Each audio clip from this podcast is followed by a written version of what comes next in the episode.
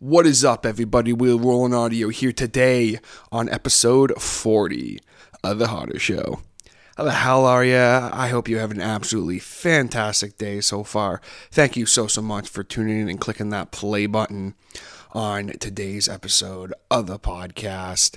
I'm going to be sitting down with Mr. Dom Paron of Out of My League, the vocalist for Out of My League. And we have an absolutely awesome, awesome conversation. I'm really looking forward to you guys to hear it. Uh, he was so candid and he was he was so passionate when he messaged me. Um, the the fact that he he messaged me and literally was like, "Hey, dude, like I'm coming on the podcast. when can I do this? Because I'm it's it's happening like now." So he was very very passionate about it. Um, I didn't plan on having Dom on first as the first guy out of my league, just because I, I, I, even say it in the podcast. because uh, I know Dom the least out of all the guys, so I figured, oh, you know, I'll like I'll do Stevens first, maybe because I I think I would say I know him best or whatever, and just uh, even Steven commented um, that he thought it was funny when he told when Dom told him he was going to be on the podcast, just for that reason. Um, but uh, have no fear all those guys will be on the podcast for sure because they all are uh, good dudes and they all have very interesting stories and everything. Um, it was just uh, decided to have Dom on first just because literally of how passionate he was and the fact that he didn't give me a choice. so um, it's a uh, it's a really great conversation. I'm in a great mood, guys. If you couldn't tell, I'm very excited for you guys to hear this. Um, I put up a video earlier this week, kind of hyping it. Didn't say who was on. Of course, everyone could pretty much figure it out pretty quick if they know Dom. If not, some people were kind of scratching their heads. So it, it was very, very cool to be able to do this and kind of drop this the way I have. Um, like I said, it is an absolutely awesome conversation. You guys will hear part two of this conversation on Sunday. Part one here today, uh, what we're just about to get into here, we talk mostly about how he got started in music, how Out of My League got started, a little bit of history of the band, and just kind of stuff and things of that nature. Sunday's episode, we get into a whole bunch of stuff as far as we talk in depth about Dom's lyrics, uh, his writing process, things like that, um, performing, things of that nature. Uh, he was very, very uh, open and honest and candid to talk about literally anything I wanted. So, some uh, g- guys who write lyrics for bands and stuff, sometimes they want to talk about what the lyrics mean to them.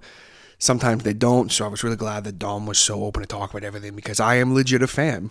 and uh, if you can't tell in the podcast, uh, there's a couple moments where I just uh, kind of had to go, like, this is awesome, you know, even though I know Dom personally and stuff. And, you know, people say, oh, well, they're just a Bowmanville band, but he even says that in the podcast. He's like, I can't believe that people like get so like worked up about us sometimes. It's like we're just a band from Bowmanville, but they're an awesome band from Bowmanville, and it's the fact that they have that attitude of we're not a big deal.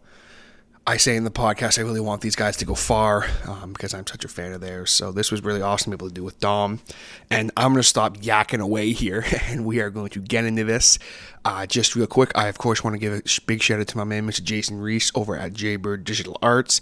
You guys know how much you guys know how much awesome work that Jason does. If you guys need any kind of digital art of any kind, you guys need uh, album covers, you guys need logos, you guys need any kind of promotional stuff. He did the, the Harder Show logo. He did uh, any basically everything you see that is logo or digital art for the Harder Show. You can bet your ass Jason had something to do with it because he does such awesome work for a great price and he is a great dude all around as well. I know he is uh, supports the podcast, so I really appreciate that. Jason, what's up, buddy? I know you're listening, so give you a big shout out. What's going on? You guys can check Jason out over at Jaybird Digital Arts. Check out his website www.jaybird. That's J A Y B I R D digitalarts.ca awesome stuff. Highly recommend it, and let him know if uh, you're gonna uh, use his services that I sent you. Just, uh, just so he knows that I'm, I'm sending people his way because he does such awesome work. Now, without further ado, I want to just dive right into this here, part one of my conversation with Dom Paron of Out of My League. Let's get into it.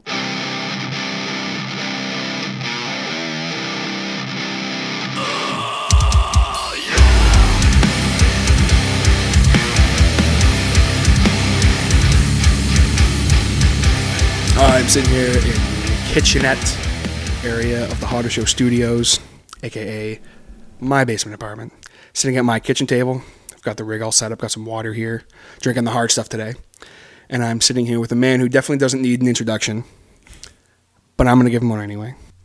He is the lead vocalist of a little band, little band from Bowmanville, Ontario, that I have talked about a fucking shit ton on the podcast. I have literally had people message me and go, "Dude, like, okay, like we love that band and everything, but like, take a break, like, take a break, dude."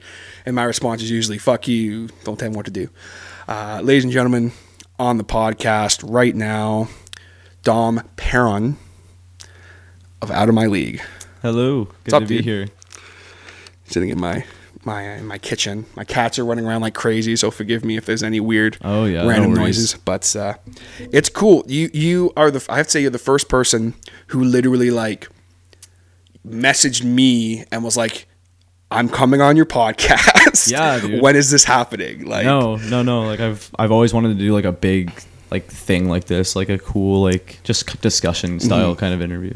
Yeah, definitely. And like you're you're definitely like it, it's funny for for me because like you know like I know who you are. We know each other and shit, but like I don't know you at the same time. Yeah. So it's like yeah. No, Steven was just saying to me like it's funny that you're doing this because like TJ probably knows you the least out of everyone out of- yeah, which is funny too because I was gonna like probably like have either Steven or like Taylor on first just to kind of be like, you know, because I know them the best. Yeah. But then when you messaged me and you were just like, dude, like I want to be on the podcast, and I was like, fucking right, let's do it. Yeah. Because there's literally so much shit I want to ask you Mm-hmm. about.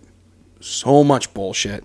Um, I literally have a list of stuff that I want to ask you. Um, and of course, on the Harder Show, we don't do interviews.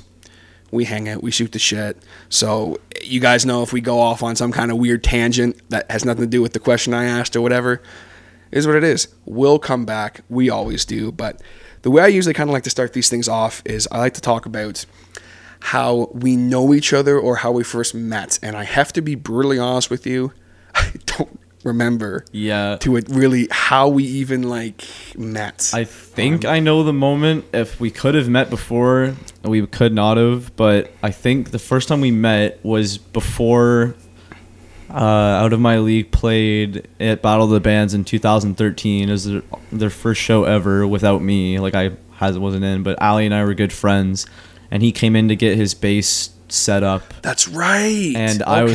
I was with him, and he came in and he was just like you guys were talking, and I you guys had probably met before at that point. Yeah.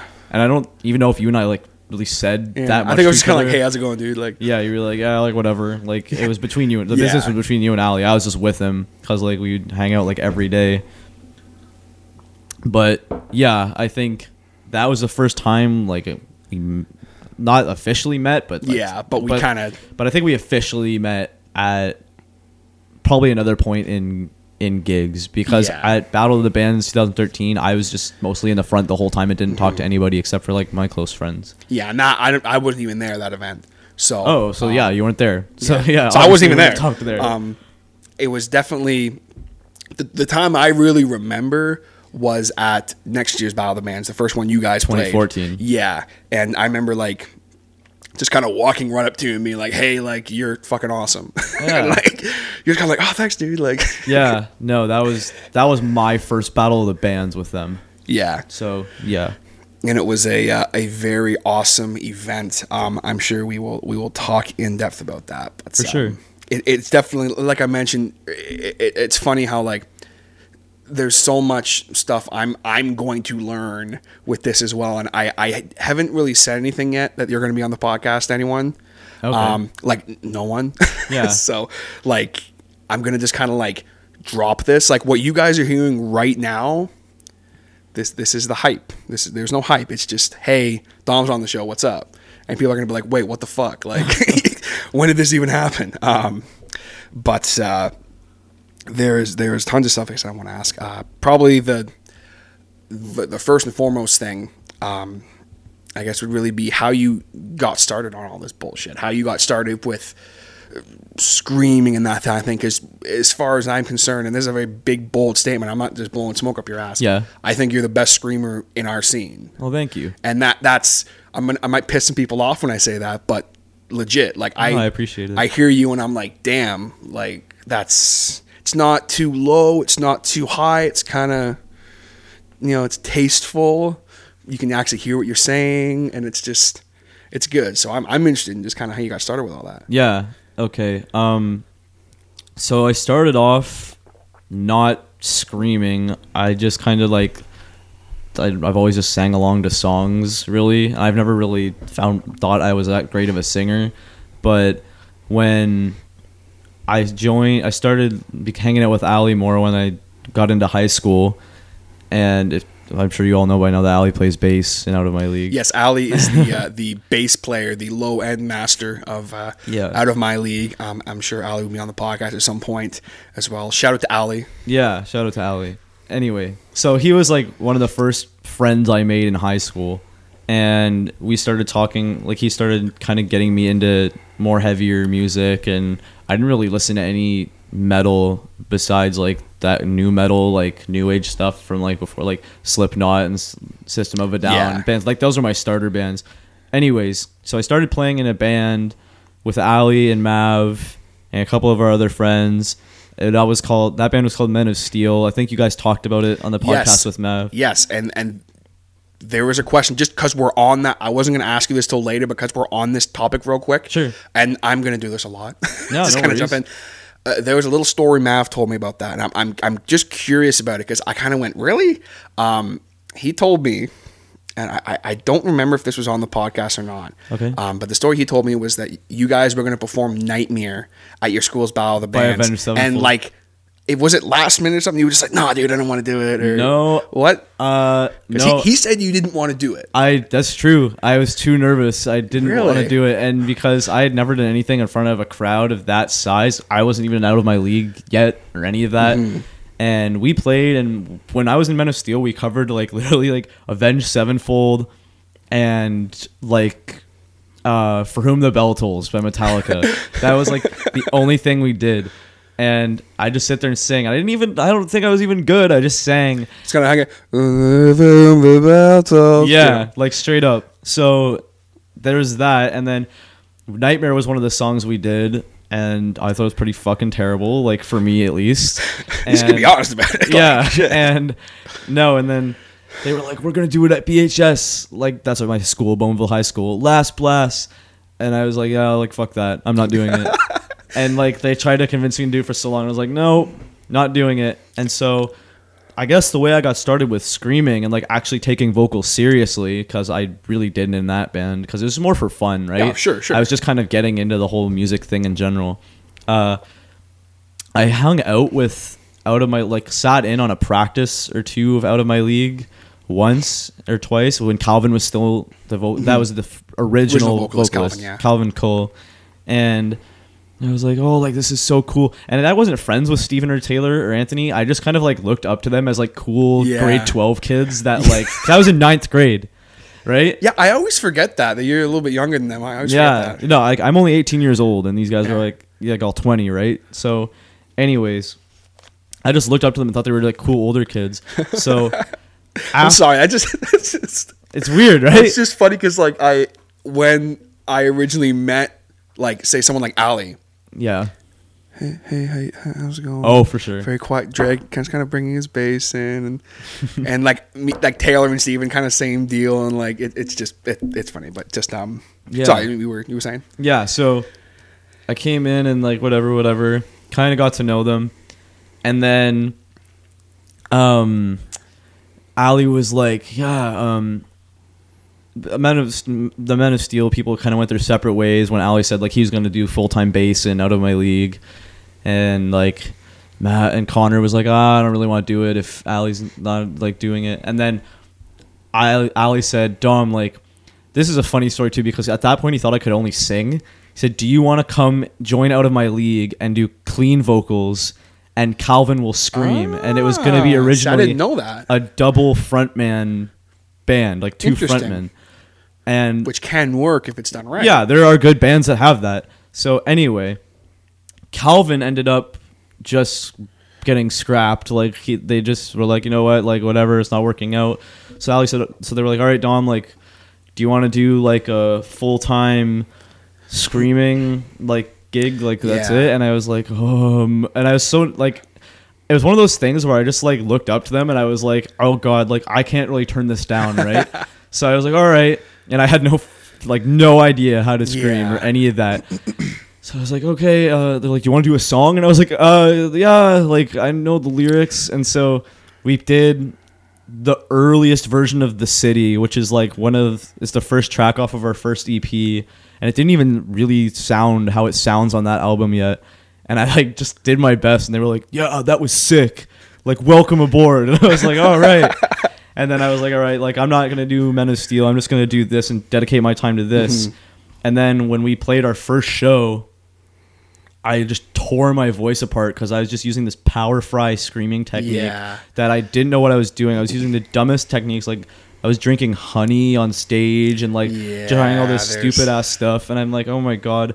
So then I was like, you know what? Like I'm gonna actually like put my time into doing this and learning, it the craft properly. of how to scream because it's a there's a friggin' art form Exactly. to scream properly. Yeah, like a lot. Of, so I started like watching uh, things online, like take like looking at vocal lessons online. The real thing that got it for me, a lot of screaming vocalists will say this is I don't know if you know about the Melissa Cross I. I was literally just about to ask if you ever checked their stuff out. yeah, Melissa Cross taught me most of the technique that I use to still use today. And like when I found out that she like she taught Randy Blythe from Lamb of God. yeah, who's like my he's my favorite like all time like screamer. He's, just phenomenal, yeah, and he has like one of the most unique voices.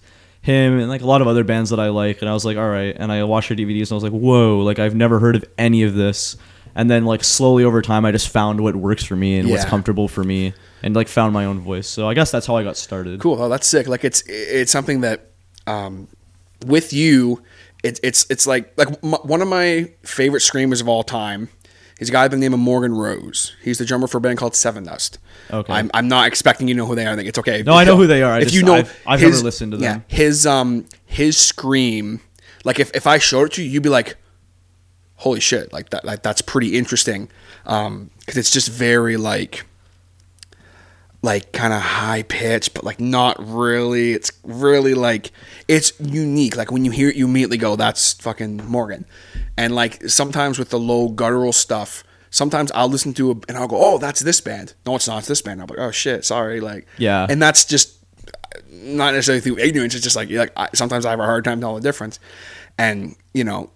I- I'll hear like an out of my league, and I'm like, "Oh, that's fucking dumb. Like that's out of my league. Like you hear that, it's like scream, but it's like clear.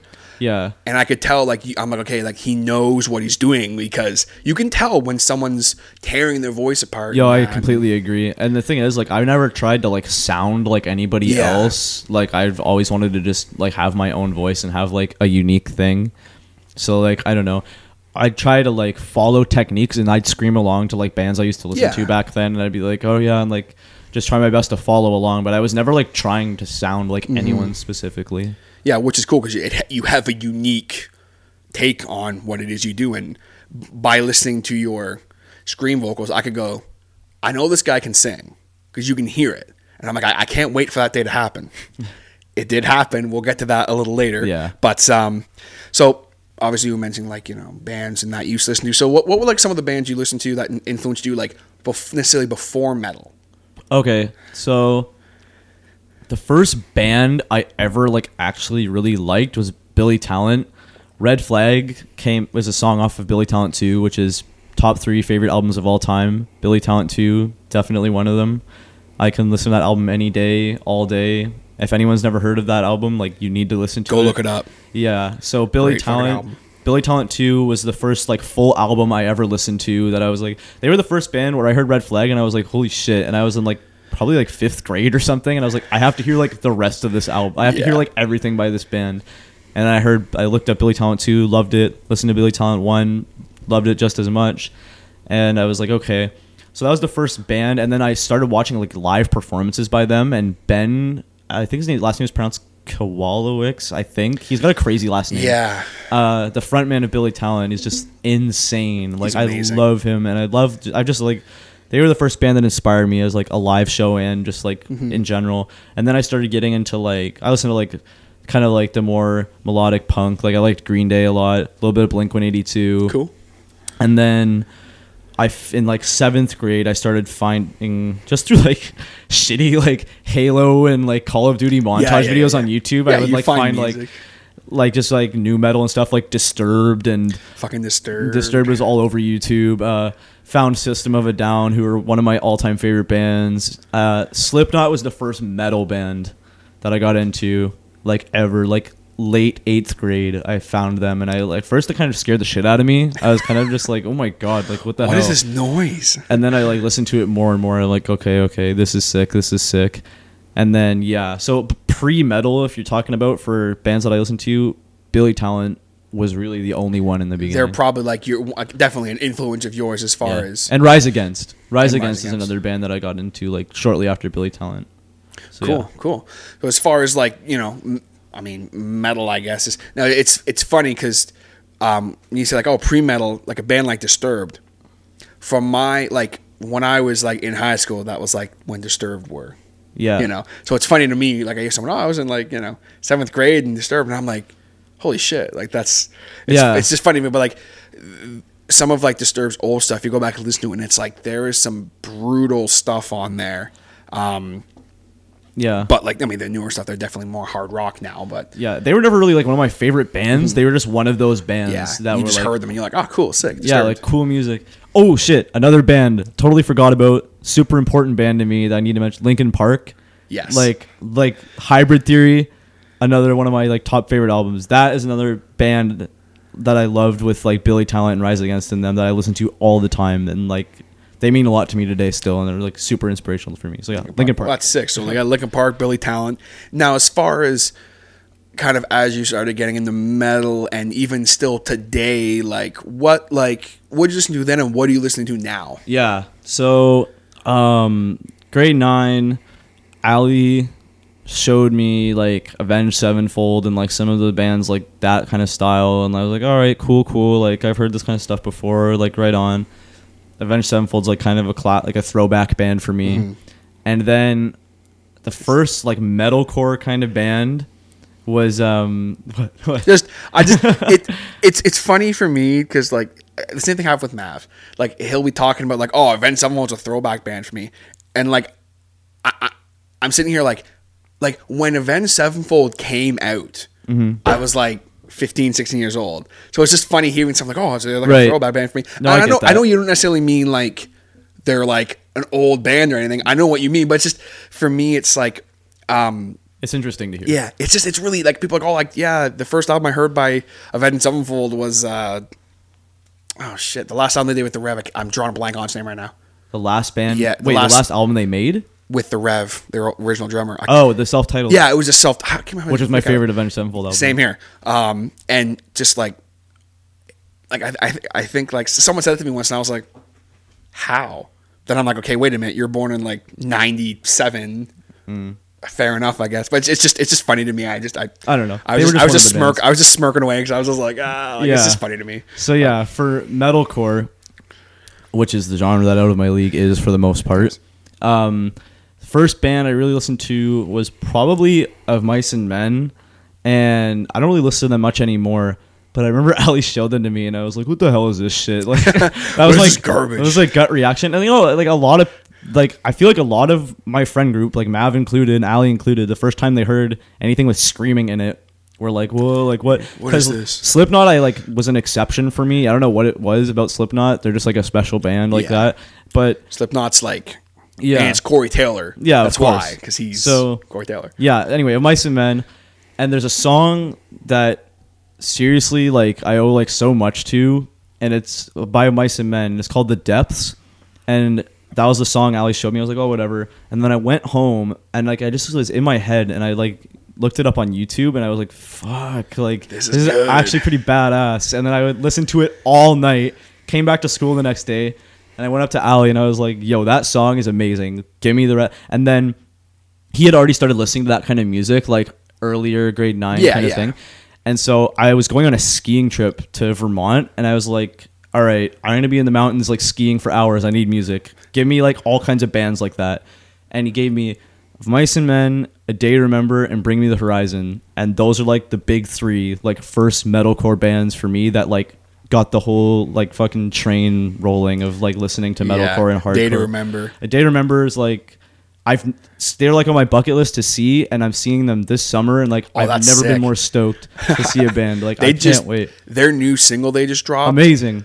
Because I'm I'll be honest, I'm not a big fan of their old stuff, and I heard that and I was like, "What the fuck is it? Like what? Yeah, like, what it, is this? It was like This super hardcore for Yeah. them, and like it was great. And like I've always loved Day Remember. I love every one of their albums, but like I don't know, it's so sick that they're still making shit Oh, that's yeah. like catching me off guard. Anyway, them bringing me the horizon is like the out of my league band, ba- inspired band. Like I mean, not inspired band that inspires all of us. Every Like, member- collectively, every member of out of my league loves Bring Me the Horizon. Yes, and that's important to have that one band everyone kind of all likes. And yeah, so anyway, a Mice and Men for me, I don't listen to them anymore, but their album The Flood like is like a classic for me and A Day to Remember I still listen to today and Bring Me the Horizon or I still listen to today as well. So yeah, like those are like the big three metalcore bands. Nowadays I listen to so much like so much shit. There's like I could go on and on.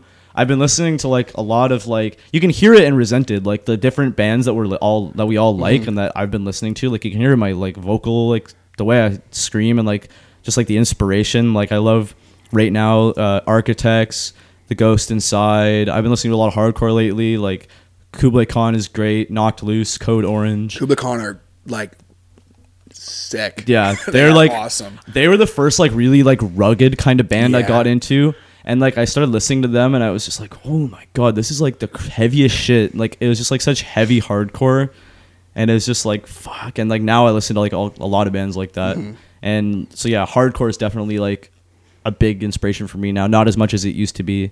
So yeah, like out of my league, like I feel like especially in Resented, like you can hear all the different genres, like Yeah. metalcore and hardcore, especially There's coming together. definitely some hardcore Yeah. elements in there, which is sick. because like we'll play shows with like metalcore bands and like people will come up to us and be like man i didn't expect to like get into a hardcore band tonight but you guys were good and i'm kind of like what? Like i never considered us a hard but like i've actually heard it from a lot of people like saying like we're a hardcore kind of band and i was like oh i mean there are a lot of riffs on there that are more hardcore yeah, definitely hardcore-y. Um, and it's funny because when someone says hardcore, immediately my brain goes to like bands like Hatebreed. oh no and- Hatebreed's such a hardcore like throwback Yeah, too. And now it's like I, I come and it's like people come all these like new hardcore bands, and I listen to it and I'm like, that's sick, but I'm like, that's hard. You can consider that hardcore? Damn, all right, cool. Like, So yeah, and that's the thing. You can fight about genre all day, but like, there's lots of different like styles of hardcore, and like Mm-hmm. It's- at, at the end of the day, like for example, like the Ghost Inside, they're like kind of a little bit more like re- melodic hardcore. Yeah. Stray from the Path is a hardcore band with like a lot of metalcore in it, and then there's bands like I don't know, Comeback Kid. That's a hardcore band, but like I, they all fall under the genre Yeah, of it's all hard- it's all hardcore. But they're just all different, which is awesome. yeah, and you got bands like I mean, like like Hatebreed's like one of my favorite bands. So Oh, I yeah. always um like you know, you ask Jamie Jasta, hey, like Jasta, what do you consider Hatebreed? He's gonna say hardcore, but you ask one of their friends, oh, they're crossover hardcore thrash. Yeah. So like, How who, dare you call them hardcore? Who fucking like, cares? Like, yeah. it's a hardcore band. They don't have songs that are two minutes long. They sold out. It's like Yeah. shit. Um, but so so so what if if if someone was to come up to you and say, "Hey, Dom, what is out of my league? Are are are, are you guys hard, hardcore? Are you metalcore? Do you just kind of group it into one thing, or Um, obviously with respect to the fact that you could be considered different things? yeah, obviously. like I don't know. If you go on our Facebook, it says metalcore slash hardcore. yeah, But I mean, at the end of the day, I think for the most part, we're just like a metalcore band. Yeah. And like, I'm fine with that. If you want to call us a hardcore band, I'm fine with that. Like, Yeah. call us whatever you want. But like, one of the two, but mainly, prominently metalcore. yeah. Yeah, like if someone came up and they're like, "Oh, like you're a sick deathcore band," I'd be like, "What the fuck? Like, what are you talking about? Not at all." what the fuck is wrong with you? But I don't know. So yeah, those two. I'd say we're a metalcore band. Cool, Leave it cool. at that. Because whenever someone asks me, like, oh, like, what kind of band is this out of my league band you always plug in? I'm like, oh, they're like a metalcore band. They're like, Yeah, Well, but if you don't like, like if you like, I might say metalcore, and then immediately someone will think of like I don't know something djenty like Meshuggah or something, Yeah. and it's like no, no, no, like that's not what it is. Like so, people who are immediately turned off by when they hear the word metalcore, there's a lot of different bands that are totally different associated with metalcore. So like, I suggest like at least like checking it out first. yeah. And I mean, you've got like metalcore. Like, again, when I think of metalcore, I think of like older All That Remains, um, Killswitch Engage. For sure. Um, holy shit, I'm thinking of a whole bunch of like like the 2000s Old Avenged me- Sevenfold. old yeah, like kind of like the 2000s, mid 2000s kind of metalcore that like exploded, and then kind of went away for a while, and then it's kind of coming back. Yeah. Um, See, like when I think metalcore, I think like like original metalcore. I think of like the Devil Wears Prada, Yeah. August Burns Red, the like. I don't. That's, that's such a. It's kind of a joke, but like the crabcore style metalcore. Yes, all that's that shit. got, I remember all the I- open notes, like the Yeah. jing, jing, jing, jing, like all that kind of yeah. shit. yeah. But anyway, it's up to interpretation, and that's fine. Like just right now, like we have like a lot of metalcore elements and just a bit of hardcore elements. Yeah, there's some hardcore. Just call it what you will. Yeah, which is sick. It's you're out of my league. That's Yeah. Mm-hmm. fucking. That's what it is. As Lemmy would say, it's all rock and roll. Mm-hmm. Um, so when was the first time? Uh, I think you kind of touched on it earlier, but when was the first time you really like sat down and heard and saw Anime League for the first time? Because obviously, like you are. I mean, I I really consider you the original vocalist. But Yeah. I guess tech, technically, with respects to Calvin, of course, like you know, he, he was technically the first. I think if you played a show without in my league, like you can be considered a vocalist. Yeah. Yeah, and he did. So yeah, and he was in the original lineup. So Mm-hmm. right. So anyways, the first time I heard them was I sat in on a practice at Stevens. The the practice space has moved to every member's house except for Anthony's. And it was originally in Stevens' basement and like I don't know, it kind of like everybody had ass equipment back then. so it didn't sound very good and I couldn't hear Calvin at all and like it was just kind of like hurting my ears more than anything, but I was like, "Oh, like this is just I didn't care. I was like this is so cool like all these guys like uh and then I actually saw them for the first time and really heard them at Battle of the Bands 2013, their first show. And if you actually watch, there is a video of it, no longer online, but we have a video of it. And like, if you were to watch it, you can see me in the front row. It was a pretty packed show, and like you can see me in the front row on the far right with my little brother, and I'm just like banging my head so Luke. hard, like oh yeah, like so I don't know. I just thought they were cool as fuck and like, everything. Like it wasn't so much like I was impressed by like just like the songs or the talent That's or some anything. good songwriting, bro. No, I was just like cool, like because it's just like a heavy metalcore band from Bowmanville, which after like this is Death Valley and um uh in the act of violence kind of went away. Like from Bowmanville, there was no metal Yeah. kind of bands, and out of my league was just kind of like oh shit, like But yeah, like when they kind of started focusing their efforts more in Oshawa on that, there was kind of a bit of a.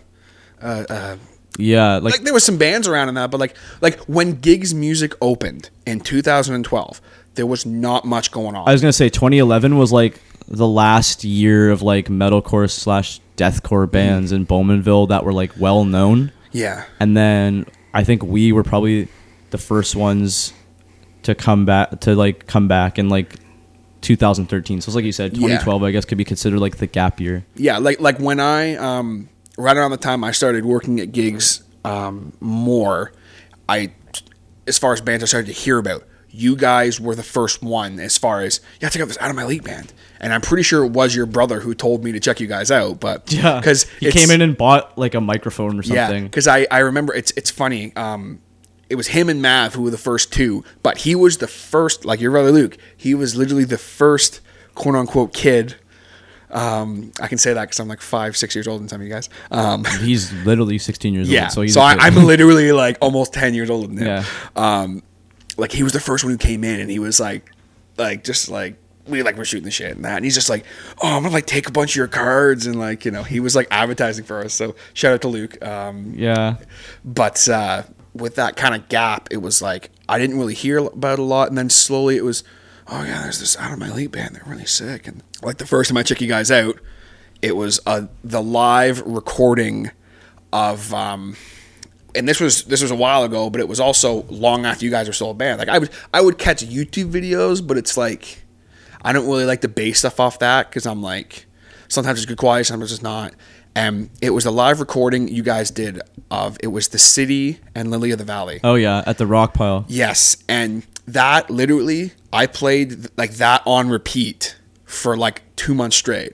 Oh shit. And I was like, this is fucking like like off your guys' first EP off Beautiful Calamity. The City is like my jam. I don't Yeah. even know why so much. I just love that song. No, that's cool. I don't think we even had it out at that point though. I don't think No. we had the real music out. Yeah, and then it was once the EP came out, I was like, oh shit, Yeah. it's on now. Yeah. um, and like we like sold it in the store and stuff. So it was just kind of funny how you talk about the like the urgency of that. It, it really did kind of. It was like there was not really a whole lot, and all of a sudden, holy shit, there's like six bands.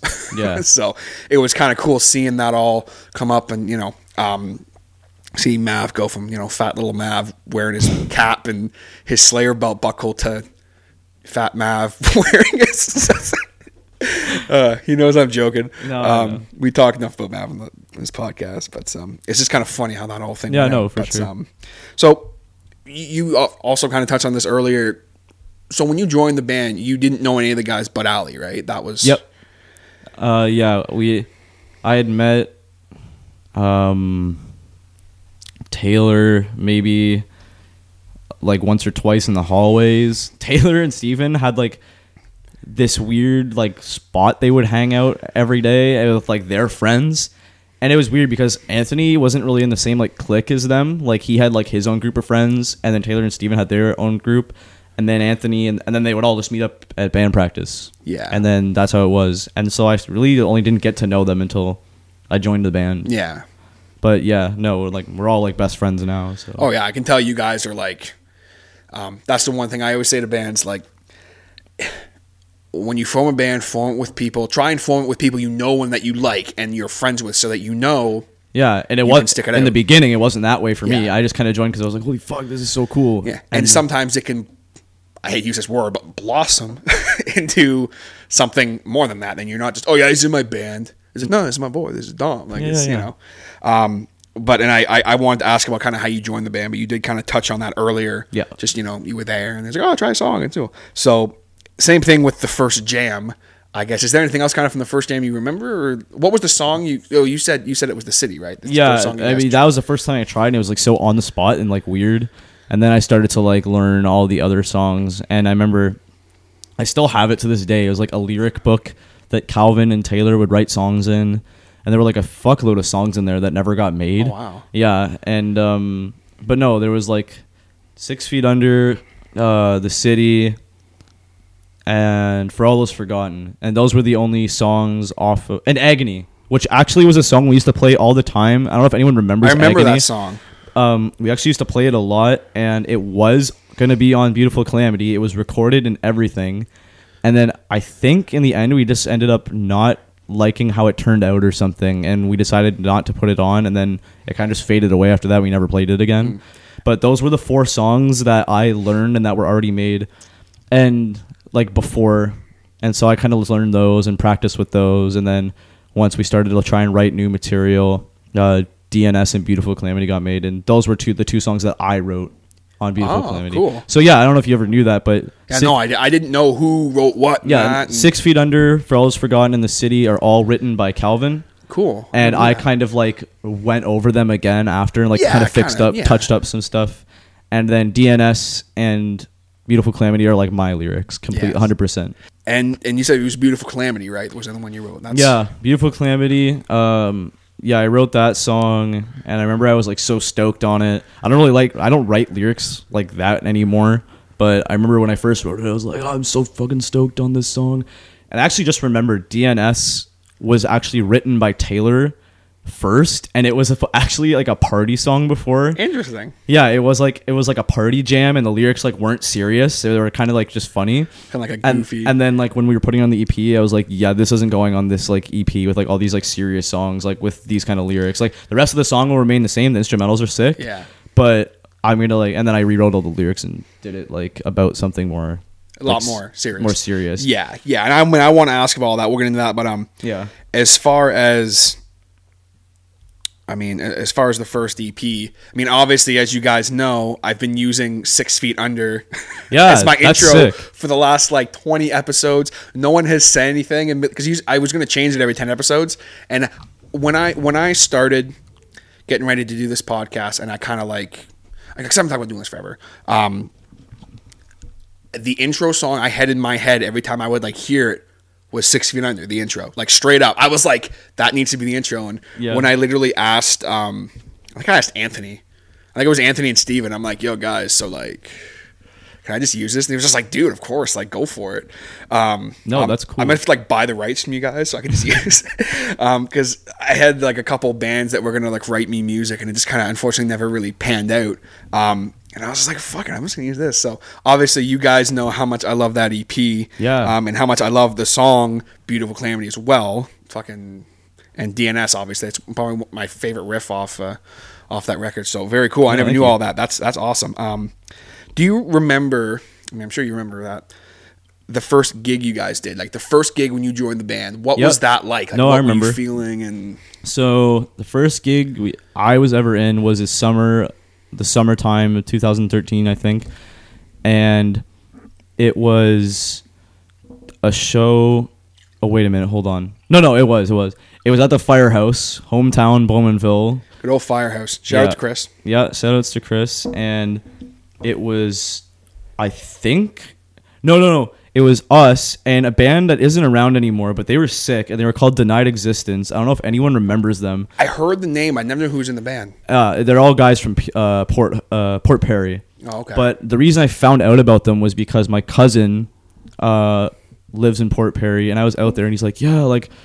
I was telling. It was when I first joined the band. He's like, "That's cool." Uh, I have a friend named Jordan. His name name's Jordan Bull. He was the vocalist. He says in a band like you, and they're called Denied Existence. I was like, "Oh, okay, okay." And then he showed me the music video, and I was like, "These guys are fucking badass!" And like, they're just like a straight up metalcore band, but they were like, they were cool, and everyone in that band was sick.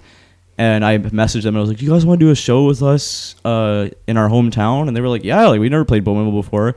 And they came down and we met, and like they ended up being really cool and really great and everything. And we played, and I was yeah, I was at the firehouse and it was blistering hot. That place is always hot when I'm there. Anytime I've been there. yeah, and I got up and I was so fucking nervous and like so much anxiety, and I had never done like anything on stage in my life or anything like that, and I didn't know how to scream properly. And anyway, I got up there and I did it, and I had a great time, but I was just so nervous, and like the band didn't sound great in the beginning, but I, it didn't matter to me. Like I was having a good time, and then. I was drinking honey like a jackass, and then So so what? Like, were you literally up there like just drinking honey? Like, what was up yeah, with that? You no, were- no. I actually had like a big, like a big ass like bottle of honey that I would just like squirt into my mouth. I don't know why I thought it was such a good idea. You, you know why? It's tea, Tea and honey is good. lemon, and honey. Exactly. And that's like, I always would tell like kids who would come into the store and be like, "Yeah, I'm trying to scream. You have any recommendations?" I'd be like, "I don't know how to scream. I've tried to learn how to scream my entire life and never been able to figure it out. Yep. I don't know. I'm just Lemon green scream. tea is really good. Yes, I literally was like, guys, go buy some plain green tea, Yeah. some lemon extract, and some like all organic shit, of course. Yeah. It's the best. No processed shit. And just drink that. Yeah, and then maybe like a teaspoon of honey in there. Yeah. it coats. But I was just drinking honey straight up, and it destroyed my stomach. Yeah. You would just be like, oh, like that Yeah. would, oh. And I was just drenched in sweat, and I was so like. And then after that night, I was like, oh, and I Ali's like, yeah, come over and hang out, like we'll chill. And like I came over to Ali's house after the show, and my throat was just in absolute agony. Like Yeah. I I couldn't like. I couldn't talk at all. I was drinking like scolding hot tea and it was doing nothing for me and I couldn't even feel it and I was like like I couldn't it just was the worst. It was one of the it's probably the some of the worst pain I've ever been in. It probably didn't help with the honey too because it would like coat your throat in a bad way. Yeah, so after that, I was like, all right. So that was the, my first show. Didn't go over well. it didn't go well. uh, and I was like, okay. Whose first show goes well? I yeah, guess, so? I was like, I need to learn how to do this properly. And so then I still use the power fry technique, which is, I mean, if you use power fry, whatever. But in my opinion, it's kind of like a shortcut. And So what? What is? Because I do not Oh, know yeah, how I to can scream. explain. Just, just ex- maybe explain this a so little there's bit more to two ta- there's two techniques. There's false chord and power fry. False chord is what I do and what most successful screamers do, and it's when you like literally just using all diaphragm, and you're just using like that technique from all it comes out of your stomach, and you're just Yes. forcing your voice out, and like you're using the only thing you should be using your lungs and your throat for is to keep your air like tucked in and you're breathing properly, and your throat to just keep everything directed. Yeah, you're not then- using your throat to make, the, noise. Yes, that's what power Yes. fry is. Power fry is when you're literally just using only your lungs and mostly your throat, and it's usually high pitched. Mm-hmm. and it's very easy to do, and it's kind of a lazy method, and it will like fuck you up over time, and it'll mess you up your voice. So yeah. So if there's any people listening right now who want to learn how to scream, Use people- false chord. Use false chord. Do And- the do the work. Yeah, and do the research. Like Austin Carlisle from Of Mice and Men used Power Fry in his old band Attack Attack, and then after Of Mice and Men, he was in for a while. He switched over to false chord, and you can hear it. Like if you listen to the Flood, he's using mostly Power Fry, and then if you listen to the reissue and the new songs, which are my favorite Of Mice and Men songs, he's using false chord, and then their new album, he's using false chord. So basically, at the end of the day, Power Fry is like all up here. Like, "Ugh," like that kind of thing. I don't really believe in it, and Yeah. other people say it works, but like, there's mean- no evidence to me that it's like a good method. But yeah, and I mean, as far as that, there are guys I know who used to scream for bands and stuff like that. Now, like they're all fucked up.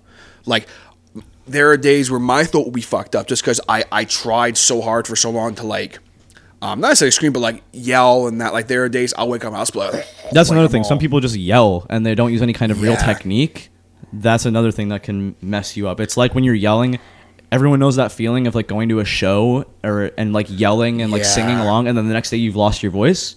Imagine like doing that all the time, even when your voice is already gone. Like Yeah, it's you like wouldn't be able to. some of the worst shit you can do.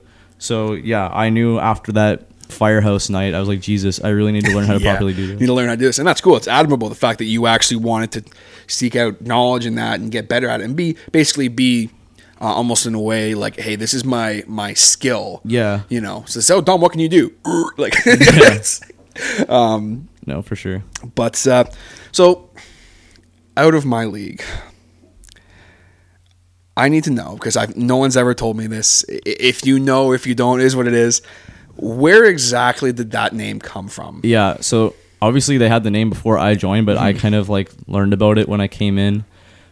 Some people go, "Oh no, you're in a band called Out of My League. What is it like a pop punk band?" Yes. Because it sounds like a pop punk name, Yes. and don't get me wrong, I fucking love pop punk. So my Oh, favorite sure. bands Yeah, yeah. pop punk. But it's like, oh yeah, and the reason for that is we were origin like the original plan for Out of My League once Taylor joined was that it was going to be like a post-hardcore slash pop punk kind of band. Yes. And when they played Battle of the Bands 2013, they had a song that was literally only Taylor singing while playing guitar, and it was like very like "Ah," like pop punk. Yeah. So out of my league, and people will laugh because this is like a really stupid ass name, but like it was going to be either out of my league or start the fire.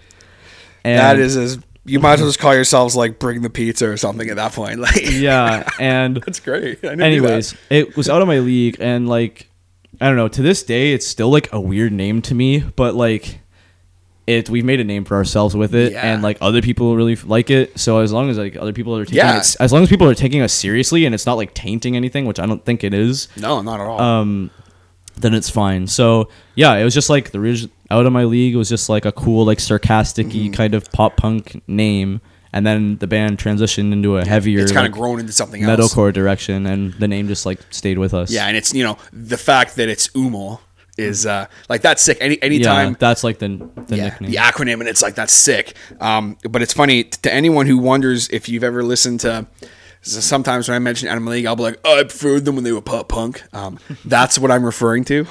Yeah. Some someone asked me, they're like, "They're not a pop punk." Yeah, band." I'm no, like, that was a thing. Yeah, that was a legit thing. I was like, I prefer them. Like my, my with this podcast, I wanted to do like random T-shirts once in a while. I, unfortunately, it's just not going to happen. But um, I wanted to do a T-shirt for whoever out of my league came on first. I want to just present it to you and be like, yeah, it just was literally going to be like out of my league's logo and just say I preferred Uma when they were pop punk. Yeah, no, it's funny though because we all love, well, for the most of us, love pop punk, and back when like we didn't really like have as serious of a stage presence, Ali had we used to put green Yeah. green tape on her on the amps, Defend pop punk. and Ali had yeah exactly. Ali had in green tape defend pop punk on his bass cab.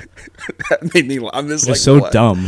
Oh, it just like I, I saw it and I was like I think it was more because I didn't know Ali that well and I was like he's so like quiet and like reserved. I'm like Yeah. what is what is with this kid? But uh, speaking about Ali, Yep. um, the band itself out of my league, in your opinion, because everyone's always going to have different opinions and different stories and that as far as each member and kind of what your relationship is like with them, maybe a little bit of what they bring to the table. You think as far as the vocalist, as far as what they bring instrumentally in that, like.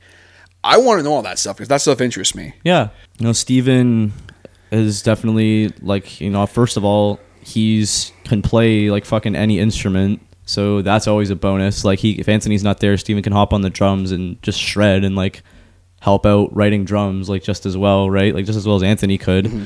And then he's just like very intricate and like he's very diverse with his guitar playing. Like he can do heavy as fuck shit. Him and Taylor are the same in that sense. Like they both can play mm-hmm. very ambient and melodic and like weird stuff, and then they can play both like heavy as fuck like Yeah. stuff. And then Taylor like he likes to like say like lead chugger at out Yeah. of my league. Like Mav kind of says that too, just because he's like. For the most part, Steven's a little bit more lead guitar and Taylor's more like rhythmic guitar. Yeah, But no, Taylor's like good and he's good for the writing process because he brings like the heavy element. And then do they each kind of like contribute riffs basically? Or yeah, yeah, for sure. there's not like one riff writer, like you know. And they bounce off each other really well.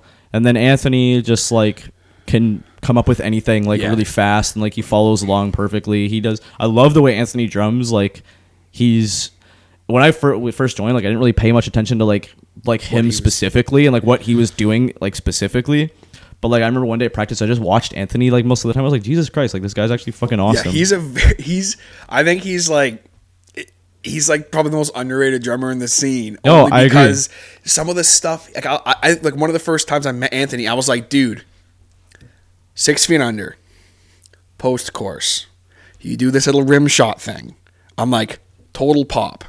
He's like, I'm like, and it's sick. He's like, thank you. Like no one's ever said that to me before. Yeah. and I was like, I caught that shit. Like, no, I he does like- a lot of like very like under the radar like sick Yeah. fill-ins. And one time we played a show in Belleville like a year ago, like last summer, and we did put a GoPro on his, I think on his snare or something, and just like it was just cool to watch him. So yeah, Anthony's just a killer drummer, and that's like all there is to it. And he listens to like everything. Yeah. So it's good.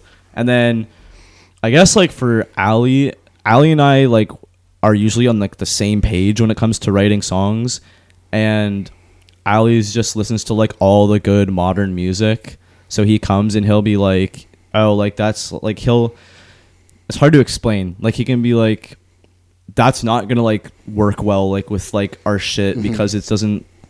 It's hard to explain. Like I, It's like, it just- doesn't that doesn't sound like something that people are gonna like Yeah. today and stuff like that. And I don't want to say like Ste Steven and Taylor like don't know or anything mhm. like that, but like I don't know. It's like good to it's good to have someone who's conscious of that kind of thing. yeah, like we one when we were writing Black Sheep, we were trying to do a tempo change, and ta- like Taylor and Steven were kind of like what the like what the fuck, and then Ali was like, dude, bands do this all the time, and like he's just trying to explain and like I don't know, so he like kind of just knows that kind of thing, mm-hmm. and then yeah, so he's just good for that, and he like can write heavy as fuck stuff too, and like he understands how to do like the heavy Yeah. shit and like what sounds cool and what sounds sick and everything. So I don't know, everyone is unique. Oh, yeah. like, but everyone blends perfectly together, and like when we write songs, we just jam, and like everybody will be bobbing their head like, yeah, this sounds badass. This is good, and that's sick to have that kind of you know you all fit well together, but you all kind of bring something different to the table. And Mm-hmm. um, would you say there's a uh, a band leader in the sense of not necessarily someone who's like I'm making all the decisions. Just i- i- if there's someone like say you guys are having a disagreement about something, and it's like um someone needs to make that deciding factor. um, I would say no. Like No, I- you guys all kind of yeah, you're all kind of steering the ship, so to speak. yeah. Like if there's a decision that one person doesn't like, we won't go through with it. That's uh, next question I was going to ask. So you guys do, it's you know, hey, here's our new T-shirt. What do you guys think? You all love it. Taylor goes, oh, I fucking hate it. Then yeah, you're we're not gonna do it because it's like what the hell? Like that's not any Yeah. way to function a business or anything. Because like the band is a business, right? exactly. So yeah, no. If when we're writing songs and all that, it has to be unanimous, and we'll only go forward if everybody's happy. So you won't like necessarily like if everyone loves a song, but like one person's like, I don't know, I'm not really feeling it. You guys will. First, we'll try to convince the person. Yeah. We'll be like, "Hey, listen, it sounds fucking badass, and here's why, and all that." Yeah. And, like, just try and play along. Like, that's usually like how that can be, and like well, there's literally been times where like one person like Steven will fucking hate something and we'll convince him like no, like it's badass, or like Taylor won't like something, and then like once he like plays along, like okay, well maybe you guys are right. Usually that's actually what ends up happening. Like, but sometimes we actually will have to compromise or like Yeah. figure rewrite a part or figure something Stuff like that, out. yeah. And it, it's good you guys have that because some bands. that's like- just how it is, right? Yeah, some bands would be like, "No, like we're doing this," and it's like, I, I, I think that's good to have, but like the best bands that I've Yeah. seen, like they are full unanimous. Yeah, well, know. for me, I just like feel uncomfortable like going into the studio or playing a live show and we're playing a song and there's a part that I love and like just knowing in the back of my mind like yeah, like hate it. Anthony fucking hates this. Yeah. Like he obviously isn't feeling passionate about playing it. Yeah, that's But- no good. You don't want that. You want everyone because you can tell when you guys play. You're Everybody's all, stoked. You, are all passionate. You can tell by the looks on your faces. Like there's no one who's up there, you know, playing the role of yes. In this song, I'm playing the role of lead chugger. It's like no, no, no. Like this is what I want to do. Definitely. Um, so that's sick. That's that's uh, that's good to hear that you guys are like that because that's uh, that's always a worry I have with some bands. I'm like, man, this I want to see like bands like you guys. I want to see you guys literally go on and fucking like like you know when you guys are like headlining fucking I don't know fu- fucking headlining download. I'm gonna be like, ah, fucking you know, it's out of my league, cool. Um, but uh, how, how do you feel now? You, you've kind of touched on this a little bit.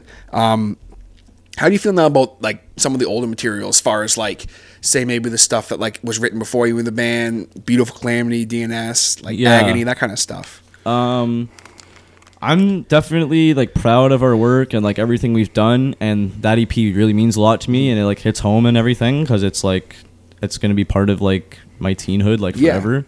But like I don't love the songs and like I personally wouldn't feel comfortable playing them anymore and all of us feel the same way. Like we don't play anything off Beautiful Calamity anymore because we've just moved on from that.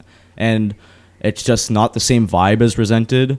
So I just feel like putting songs in with Res- Resented that are off Beautiful Calamity, it's just going to be like a weird mixed bag. It might feel a little weird for you guys if you're Yeah, Lily of the Valley, I still love to play Yeah. because it's just a heavy fucking song and like it's just a good jam and it can still like fit in with Resented. Yeah, I think there's maybe one or two that could, but as far as like if you guys were like, hey, we need to play like a two hours show, Well, then that's a different obviously, situation. yeah, he would do that. But but we like usually just try like to avoid it just because that's I don't know like with Rese- with beautiful calamity like I'm glad you love it and I'm glad a lot of people other people love it and I'm stoked that like it was received well but like nowadays when I listen to it I'm just like these songs are like kind of skeletal like it's just like a very verse chorus mm-hmm. verse chorus and like some of it kind of bores me and like I there's a lot of problems I have with it I of course I'm still proud I'm still Yeah, of course, it still yeah. means a lot to me but like it's just like very far under resented and like shit that like we'd write now. So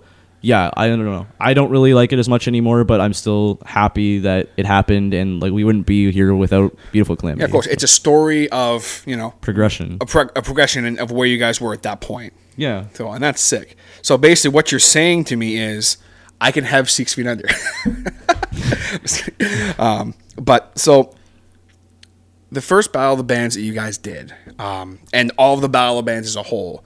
Obviously, the first one that you were involved with. Yep. What was kind of going through your mind that first one? Like, did you guys go into it going, "We're here to win this," or are you like, "We're here to just have a good time and play with a bunch of awesome bands"? Or That time when we went into it, we were like, we're gonna we are here to win this. It was our I think like 15th because I keep track of the shows we play like lists. Like I have like every show we've ever played written out on Oh, my cool. wall in my room just because it's like just I don't know sentimental. It's cool to know. That's sick. So like I just remember I always know this for some reason, but I think that was the 15th or 14th show we ever played, and we were like just still like like I was like pretty young and I was just hyped like yeah like and it was packed and I was like oh my god like I, we're gonna win and blah blah blah and we came out and like gave it our all. We played like mostly stuff off. All, mostly stuff off Beautiful Calamity. We had a song called Witness the End back then. That was like a new cool song that we opened with. It had like the cheesy siren. Yes. Now, just just real quick. Yeah, yeah. Because when I was sitting there, right, I'm chilling, hanging out, and I'm not gonna lie, that like that intro and Anthony's drums and that I was like, what the fuck is going on? I was like, this is sick. Like I'm like, Yeah, a lot of I- people I, was really like stoked on it, but like. I hear the intro now and I'm like, okay, yeah, like, yeah it's a little bit like cheesy but like and we actually did um record that song I don't. Nobody knows this, but we did record it after we won the year after that. Oh yeah. Like we won the studio thing. We recorded it and like we had it ready to release and everything, and we were like, you know what? I don't like this anymore. Like I, I don't feel comfortable with putting this out. Yeah. And then- Sometimes you just got to go with your gut. Yeah, and I was like, you know what? Like, I don't want to put this song out anymore, and everyone kind of agreed. And then, so yeah, that's what for anyone wondering, that's what happened to Witness the End because we people were oh, Okay. expecting it to come out and everything. But But so is that still like floating around out there somewhere? You know, maybe one day. well, we still have the mix of it, and like maybe we'll put it out one day, like It's kind of as like a B side. Hey, just check for this the out. hell of it. Like we used to sound like that. And Witness the End was like such an experimental song because it didn't sound like Beautiful Calamity Yeah. at all. It didn't sound like Lily at all, and it sounds nothing like Resented. So it's just like a weird experimental song that we had that was just meant to be a hype intro, and it did the job. Like people Oh, it got did it into all it. But so, anyways, that battle of the bands, we were like, yeah, like we're here to win, and we didn't even place that year. Yeah, But- that was a controversial year. Yeah, but um, Not the winners, but yeah, you guys not I was bummed out, but after the fact. But the point, I looking back, that's like some of the most fun I've ever had on stage, just because it was like a hometown show and like so many people were there, and yeah, so like that was how that that show like meant a lot to me, and like I still think back to it like pretty often, and you can watch it on YouTube and everything, and Yeah, like which is sick we were all pretty stoked on it. and even the fact that because that year uh, that was the, the famous story i'm not going to tell the freaking story because i've told it a hundred times but Yeah. the, the year that i fucking was rocking out way too hard to out of my league and ripped the ass out of my pants um, Yeah. like the most embarrassing moment of my life and people are like why do you tell that story i'm like because everyone already knows because everyone who was there was like what's going on? Even if you don't on? know, it's fucking yeah, funny. It's fucking hilarious because it's me. Like I'm sitting there, I have to be all professional. I'm representing gigs music, and then My League comes on, and I can't hold back the rock anymore, and I start rocking out, and and I rip my like nice like. I'm wearing these nice jeans that are all like fancy and fucking shh, and I'm like, oh shit. Um, I've told that story enough times, but uh, Yeah. that that year, um, I mean, obviously, like when I say how how does it how did it feel when you guys went back and won? Like you didn't you didn't you went from not placing, which again, in my humble opinion, I'm just gonna say this because I can say this because it's my show. That was fucking horseshit, and that pissed not only me off, that pissed a lot of people off. Yeah. that pissed Chris off. Chris was like, "Why the fuck didn't they place?" But that that is Yeah. what it is. But to go back and win the whole thing. Yeah. Now the thing about that is, by the time the next year rolled around, which is 2015 Battle of the Bands, we had played so many shows and done so much crazy shit between the last Battle of the Bands Yeah. and that one, that at that point it was kind of just like, yeah, here we are at another Battle of the Bands. We're gonna play. It's gonna be fun. We weren't even necessarily there to win at that point. We were just kind of there for the show and to be in our hometown and like it's just like a cool sentimental thing to do, right? Oh, And for so sure. We got up there and it was like Fear the Unknown was playing and they're our friends and it was like Yeah. their first battle band. sick. We were like, yeah, hopefully they'll win, whatever. And we played and I guess it just showed how much we had improved and how much Oh, like yeah. we had put in to our live show. even today, like I think our live show now kicks that one's ass and like is even way better than the That one that won its first yeah. place. So I don't know. I guess it just showed like how much we put into our performance and everything, and clearly it was enough to like wow the judges over. And we placed first, and we were like, "Fuck yeah!" Like that's sick. And yeah, so it was cool. It was it was really cool. You know what I think really did it too? Because Outshine were judging that year, right? And Yep. I mean, obviously they were stoked. They're like, "Oh, I got in my league." Fear the unknown, all these bands and that. And, um, but when you guys were playing and Anthony's kick went out, and there was like that thing, and It was a little bit awkward. everyone else would have been freaking the fuck out. But and this is this is the night really that when I, when I say my bold statement I made earlier that I think you're like best screamer like front man in the scene.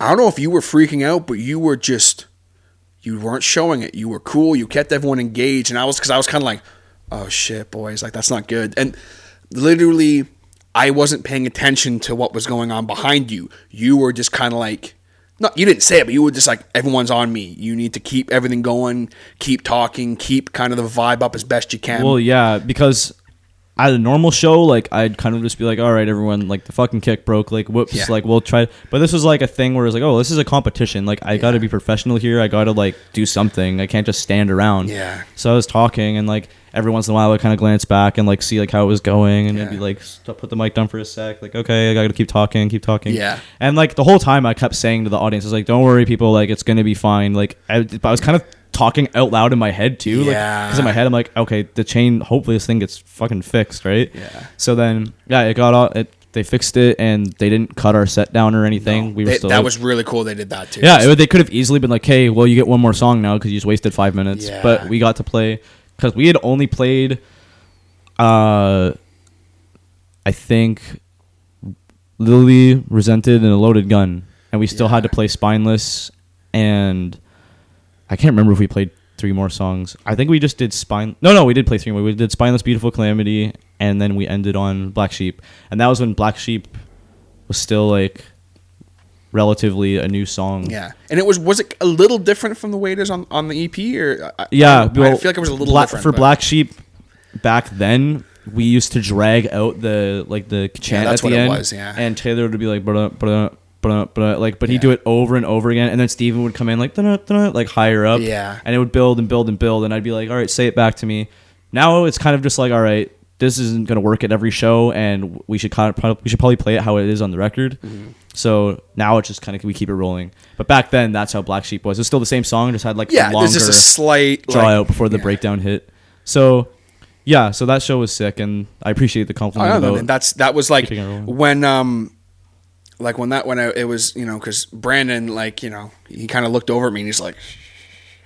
And afterwards, when you guys kicked back into it, you just like fucking owned. He was just like, "The fuck just happened?" Like, he was yeah, like, Holy, well, I don't know. As soon as that chain got back comeback, on, I just looked at Anthony, I looked at the like, all right, this is spineless. Here we go. Like, not Yeah. going to waste any more time. Yeah, and like literally, I think I said it to you guys just this past Battle of the Bands, and you guys kind of headline. I was like, the second you guys kick in the spineless, it's over for me. like I'm not fucking tame anymore. I'm I'm gonna flip this table over and just lose my shit 'cause I love that song. Um, and and when you guys played it, that was the first time I heard it, and I was like, what the fuck was that? Like, oh Yeah. my god. Yeah, well, I was gonna say like just another crazy moment similar to that Anthony's kick break. We've had like shit break down while we were playing before, but one of the most nerve wracking ones was we played with a band called Counterparts, and Gideon was playing, and it was just like this amazing tour that we got to open for recently in the Mod Club in Toronto, and Taylor's guitar just stopped working um, right before we went into Lily of the Valley. So we did we had to we'd done a loaded gu- resented into a loaded gun, and that's all we had done. And his shit stopped. And I went up to him, and he was like shaking his head, like he was kind of freaking out, like all right. And I just put my hand on his shoulder, like we're going without you, like we're gonna start the song without you, because like that's we didn't have time to waste. Yeah, in that situation, you gotta Yeah, go and I and I looked at Anthony and I just said, just go, just go. And I was like, all right, Lily of the Valley. We went in and he got his shit going right before the first like. Oh, that's sick. So we did the heavy part without him. It was like a little bit empty, but whatever. We didn't have a choice at that point. And then after, I was like, felt shitty about it, and I went up to my friend Phil. He plays in a band in, called Weston. And he was like, "Yo, you definitely made the right call. Like, it was the right choice." Yeah, when So you're yeah when that one on- really scared the shit out of me. Oh, for sure. Like when you're on stage To, like, the hundreds man, of people. yeah, especially like as the front man, you kind of have to make calls like that, and it's like afterwards, you're like, "Hey, bro, like sorry we had to do that, but like we had no choice." No, and I when I said we're going without you, Taylor like nodded his head like, "Yeah, go without me." Yeah. Like that's what we have to. So, anyways, it ended up working out, and it was a it was a really fucking cool show, and I was just I was just happy to open for Counterparts, and one of my now favorite hardcore bands, Knocked Loose. Yeah. Oh yeah, yeah. That's sick. Um, so talking about almost horror stories, it's it's things that uh, people always have to hear about. Is, is there kind Oh, of yeah. any more like like you said you got a bunch of them? You, Oh yeah, no, that was that one was scary. That was probably the most nerve wracking one I could think of firsthand. Um, my I've had like the XLR straight up rip out. It was we were opening for. Uh, okay, no, we were opening for Terra Firma. We didn't open that night. We like when we were doing the run with Terra Firma, we played first, and then they would headline. And then, but we were headlining that night. Well, we weren't headlining, but we were above Terra Firma, and then Lungless came down and headlined. It was at the Wasted Space, and we sold it out, and it was a packed show, and it was really hype, and everyone was going nuts, and we were like, again during Lily of the Valley. Uh, Lily of the Valley is like a fucking curse. Like bad shit always happens to us during that song, and Ali just like was like you know like doing his thing, like just going ham, and he slammed his foot on that. the XLR, and it ripped out, and it like ripped the inside of the microphone out. It didn't. I don't think it broke it, but it just like came apart. And I was like, "Oh Jesus!" And I tried to put it back in, and just like got jolted. Like it was just like, and I was like, "Okay." So I ran to the sound guy. I was like, "This thing's broken. Like I need a new microphone or I need a new cable. I don't know what I. You had to come up and look at it." And they were still going. Like they were still playing, and everyone was kind of like, "What the fuck?" And then sound guy came up and he was like, "All right," and he was kind of like fucking around with it, and I just like literally just grabbed someone and just started like screaming like without the microphone, and like I was just like looking around in the crowd, just trying to scream and like move my hands around and like just trying to get people like hyped up anyway, and like we went into the breakdown and everything with no mic, and then after he kind of got it fixed right as the song ended, and I took the mic, I'm like, "Oh, sorry about that," like. Whatever, the microphone broke. Uh, whatever, like That's what happens sometimes, man. Microphones breaking shit. yeah, so that happened. Ali like straight up ate shit once and fell off the stage at the Atria. he just stepped too far forward and fell. Um, I know one time he like smashed his bass off the ground because I had to fix his input because it was all fucked up. Oh I yeah. remember that. Um, one time we were playing with Fear the Unknown and Ali's bass just gave up on him and he just had to he ran up to Adam like in the crowd like Adam from Fear the Unknown and he was like I need your bass right now like I need it. Yeah, I remember that too because I fixed it. Yeah, and he's all right. So bass is cursed. Yeah. Uh, so all of us have had problems, and everybody's shit has fucked up, and we've had to stall. But that's what happens, man. We've played a bunch of shows, and something's bound to go something's wrong. bound to happen once in a blue moon. It, it, it's how you either recover from it, pun intended, or how you just there you go, or how you like oh shit. What do I do? It, it's figuring out not necessarily stalling, but like keeping things going. yeah, definitely. Um, so, kind of the flip side of that, do you have like um, kind of a, a favorite show, like a couple of favorite shows? Like, like if if I said to you, what's the favorite show you've ever done? Um, my favorite show we've ever played was it's a bit of a toss up, but I'd say my favorite one is we played with the we opened for the Acacia Strain, Fit for an Autopsy, Counterparts, and Kublai Khan. Kublai Khan didn't make it over the border that day. I was fucking pissed, but I remember hearing that they didn't make it over, but I, I, I never heard why. Uh, yeah, it could could have been anything. I think actually Vincent from the Acacia Strain when they played was like, yeah, one of the guys forgot their fucking passport, like an idiot, Oh, or just some, something stupid like that. Anyway, so yeah, we played with Kublai Khan, and not Kub- the Acacia Strain. Yeah, I know. Yeah, I know, I know God damn it. yeah. Anyways, and we played with Northlane before that, and Northlane was like probably a little bit more of a crazy show for the crowd, and Northlane was like our first huge show. Yeah. And I remember we finished playing Northlane. And I was like, wow, like we'll never talk, like there'll never be a better show. And then the promoters came up to me, he's like, you want to do the Acacia Strain? And I almost like shit my pants. I was like, like because the Acacia Strain are legends, like to Yeah. me and to a lot of people in this this scene. And I was like, uh, yes, like I'm there. so, anyways, we played the Acacia Strain, and I was like, my, I have, oh yeah, okay, I'll tell this story first because it's Tell like as many stories as you want. You do whatever you want. the morning of Northlane, I threw up and like Uh-oh. burned my throat, oh, shit. and I actually got so angry, like I almost put my fist through the wall. I was so frustrated because this was such a big deal, and I was like, oh my god. And my vocal performance was not the best that night. It was a phenomenal show, one of the best we've ever done, but I was not on my A game. I was stressing, like on stage, I was stressing out, and like my voice was like a little bit strained. You can watch the set is on YouTube, and you can hear my voice. And then after that, watch the Acacia Strain set, and it's one of my, I think, is one of my best performances personally. Yeah. I was like doing my like making sure I was on my complete A game for the voice. Uh, everyone was going insane.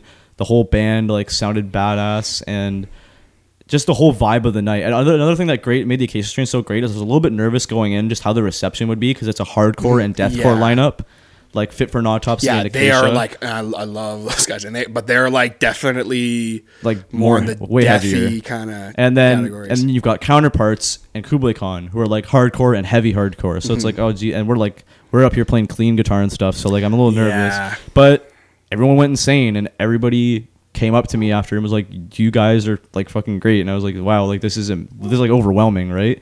And it was almost sold out, and it was the Mod Club in Toronto, like I think over 400 people, oh, and shit. it was just nuts. And I I've never had a better time on stage. The rest of the night was great. We got to sit in VIP. I got to watch one of my favorite bands, the Acacia Strain, from above. The only thing that like I regret was not talking to Vincent Bennett from the Acacia Strain because he's just such an intimidating person. He's like so big and like he's been He's everywhere yeah. and he's been around and like he, he's probably got so many people that have talked to him and like his his Instagram name is don't call me Vince. His name is Vincent and he wants only to be called Vincent. I just find that so funny. That's awesome. And he's like, I hate being called Vince. And I was just so scared I would come up to him and be like, Hey Vince. Like I just had that fear in my Even gut. though you know, it's just like, yeah, no, no. It, But anyways, and he's I didn't see him all night, and then one at one point I just saw him when we were loading in, it was just after their sound check, and like he was just standing there talking to like one of the merch people, and he was just standing there, like had his like his fists up on his bag. Yeah. and he's like, "Yeah, is there anywhere good to eat around here?" And like I knew he was about to leave. I'm like, "Oh, I don't want to bother him," and he left, and I was like, "Fuck!" And Yeah. every big band and like. I don't want to say like famous, but like really big band that like we've loved, that we've played with, that like people look up to. I've met all of them except for the guys from the Acacia Strain. oh shit. But- oh, I'm sure. I'm sure. Hopefully, you'll get the chance to do that. Yeah, but yeah, that was my favorite show, Acacia Strain. And Oh. then the show with Four today was great. The show with Counterparts was great, even though that shit happened during Lily. And we've had tons of great shows in uh, Oshawa and like Belleville and I don't know. There's too many to think. Like there's so we've played There's so many tons, yeah. amazing shows. But But that- that's Acacia's my number one. Oh, that's sick. So Acacia Strain. That's the number one show Yeah. you'd say. Cool. I have right a on. big framed poster of it in my room. Oh, that's sick. That's sick. Um, so uh, you were kind of talking earlier about uh, what you used to do to try and prep for a show, drinking honey and so forth. Um, Yep. Even as that one time. Is there anything you do now um, that you kind of do that like to prep for a show or? Okay, so warming up for shows. Um, really, all I like to have is te- at least 10 minutes of vocal warm up and just a bit of water before I go on.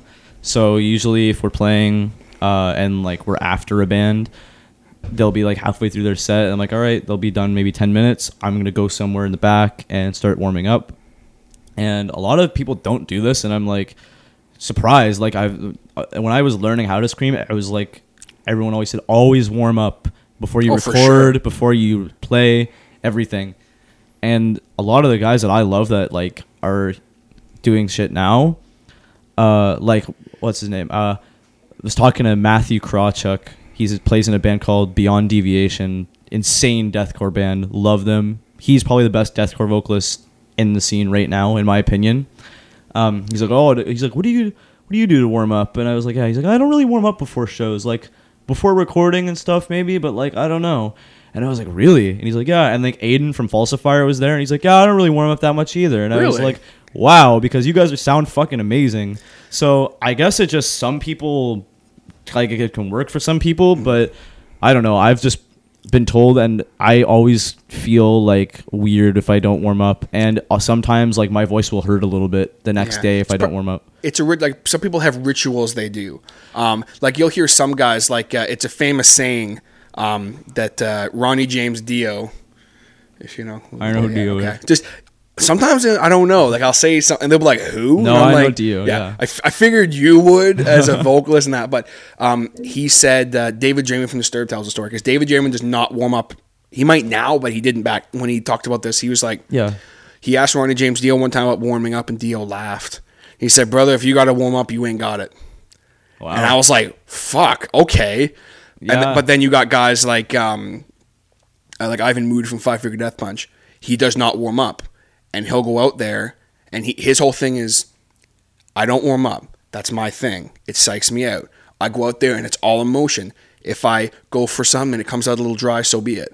So some people they see it as that, but then you got other guys like David Draiman who like you know now Yeah, well, he know. does that and just for me, it just fucks me up if I don't. Yeah. Like that's just how it is for me, and I just feel uncomfortable if I don't do it. And yeah, so I just warm up, have a bit of water, like as and I can feel it in my voice. Like I'll do like a couple like just like oh like just like things, and I'm like okay, like that sounds sick. I'm gonna sound good. So yeah, I don't know. I always do that, and like if I know I'm gonna be going like insane, like I'll like stretch my legs and I'll that's like that's another good thing arms. too. Stretch, kids, stretch. Yeah. But, so you don't do any like scales or anything or anything. Uh, like that. yeah, You- I do. You do. You I do. Yeah, no. Uh, yeah, I use a lot of singing warm ups before I go out, even though I rarely sing You're on like, stage. la, la, la, yeah, you and I do like buzzes and mm. hums and then stuff like that. gets things warmed up. Yeah, and like I'll try and hit like the highest note that I possibly can singing just so that I know like my range is like all good. And yeah, so I do like a lot of singing warm ups and a lot of like I do like both. And I learned a lot of the singing warm ups actually from a teacher at my school. He, when I actually a lot of people like know this, a lot of people don't know this. I did uh, I was in a musical at Bowmanville High School. Really? Yeah, and I uh I did I sang in it and I learned like a lot of the singing warm ups just like for that. And I still I was like these warm ups like really help me and I use them like all the time now before I go on stage. So yeah. Well, that's cool. It's good. Good to know that you have some warm-ups. The more of the story, kids, is warm up because Yeah. Dom does it, and if you look up to Dom, warm up. Yeah, I mean if you can do it without warming up, I mean more power to you, but I just I can't. So yeah. Eventually, that shit can catch up with you. That that's true too. It See can fuck Chad you up over Kroeger. time. Uh, yeah. f- Friggin' Chad Kroeger, go back. Look at what he's dealing with right now. Yeah. Never warmed up. Never did. Never took care of his voice, and now he's Yeah. fucked. One of my Sorry, go ahead. Say, regardless of how you feel about Nickelback, Yeah. it can happen. No, one of my favorite vocalists ever. His name's Adrian. He sang in a band called Northlane. We we opened for Northlane, but when Marcus, their new vocalist, was in, and Adrian was phenomenal. He's badass, but he trashed his voice. Yeah. and he said part of the contribution was he never warmed up, so he had to he had to give up music. Yeah, and there are guys now that like they're just their voices are just trashed. Yeah. like they'll you'll you'll hear live videos and just be like, oh my god, what happened? Definitely. And you just got to be careful. All right, so I think that's a good place to start off for today, guys. I hope you guys enjoyed this uh, part one of my conversation with Dom. I know I had so much fun doing it, uh, just listening back to it when I was editing it. It was really funny just just to see how much uh, how much I really enjoyed it. I always really enjoy these uh, these kind of sit down um, conversations with people and that. I'm probably going to do a little bit more of these than I have. Um, I, I want to try and do about one a month uh, if I could, but um, you might see me do a whole bunch of them uh, coming up just because uh, they're so fun to do and there's so many people I want to talk to tons and tons of people and if you're someone that you want to be on the podcast you just let me know come on and we'll have a chat you know it, like I say it doesn't have to be someone who's necessarily in a band or who has a a freaking gaming website or anything like that. It can be anybody at all to talk about literally anything. That is why the Harder Show is what it is. It is a podcast for the everyday person to entertain you, and it is made by an everyday dude who just wants to entertain you and who just wants to have fun. Because at the end of the day, I do this because it is fun for me and because I really enjoy doing it and I enjoy hanging out with you guys, helping you get through your day, whether you're at work, you're at home, you're doing some work around the house, you're doing some driving, whatever you're doing. Thank you so much for tuning in and letting me be a part of your day. You know I appreciate it no matter how you're listening, you know there's three ways to listen to the Harder Show. You can either listen on the SoundCloud, you listen on the iTunes, and you can listen on the YouTube. Be sure to follow me if you are listening on the SoundCloud. Be sure to like this uh, particular podcast here if you are, and check out all the podcasts. I've got all the archives of the Harder Show are all up there. Once I get into a little bit more, uh, a little bit higher episodes as we keep trucking along here, um, I'm going to start doing playlists and things like that. But uh, until I get to probably about episode 50, I'm going to hold off on that. I don't quite feel like there's enough episodes yet to uh, justify doing that just yet. But be sure to follow me on SoundCloud if you are indeed listening. And feel free to make an account because if you make an account and you follow me, I can actually see who is physically watching the podcast. And hey, I may even give you a shout out, or I will, I definitely will at least message you. and, uh, and thank you for listening to The Harder Show. You guys know if you listen on YouTube, you know to subscribe to The Harder Show. It's very, very easy. Uh, if you guys noticed, I did do a. Uh, um, a uh, little intro video for the channel there. I just did uh, just a quick one. I'm gonna start doing the YouTube thing a little bit more. You guys know that uh, the live cast is up there, and I'm definitely gonna be doing a live cast again soon. Uh, not gonna say exactly when, but definitely soon. I can promise you guys that. I know how much uh, most of you guys really enjoy the live cast, so be sure to follow the Harder Show on YouTube. Be sure to subscribe to us so that you can keep up with everything that is going on. And last but not least, you know that iTunes is definitely the easiest way to listen to The Harder Show. The second you subscribe to The Harder Show on iTunes, it will automatically be downloaded onto whatever device you are listening on, whether it's your iPad, your iPhone, your Mac, however you're listening, you literally subscribe to the Harder Show. You wake up one morning and boom, Harder Show. Download it right to your device. It is so simple, guys. It is really the easiest way to listen to the Harder Show. And if you are listening to the Harder Show on iTunes, be sure to leave us a rating of any kind. I always love the five star ratings, of course. Uh, those make my day. But uh, hey, if you have some constructive criticism, write it down for me. You know, don't be afraid. But if you do give the Harder Show a rating and all on iTunes, be sure to leave a comment of some kind, even if it's just like, hi TJ, so that I know who you are and I can thank you properly on the podcast because I really do appreciate your, your support, guys. Seriously, I do. Uh, it means the world to me. I say it all the time. That's uh, it means the world to me that people are actually supporting this and uh, checking it out. So thank you so much for listening to the podcast today. That is going to be it for me. I will talk to you guys on Sunday for part two of my conversation with Dom. I'm looking forward to it. I hope you guys are too, and I will see you then.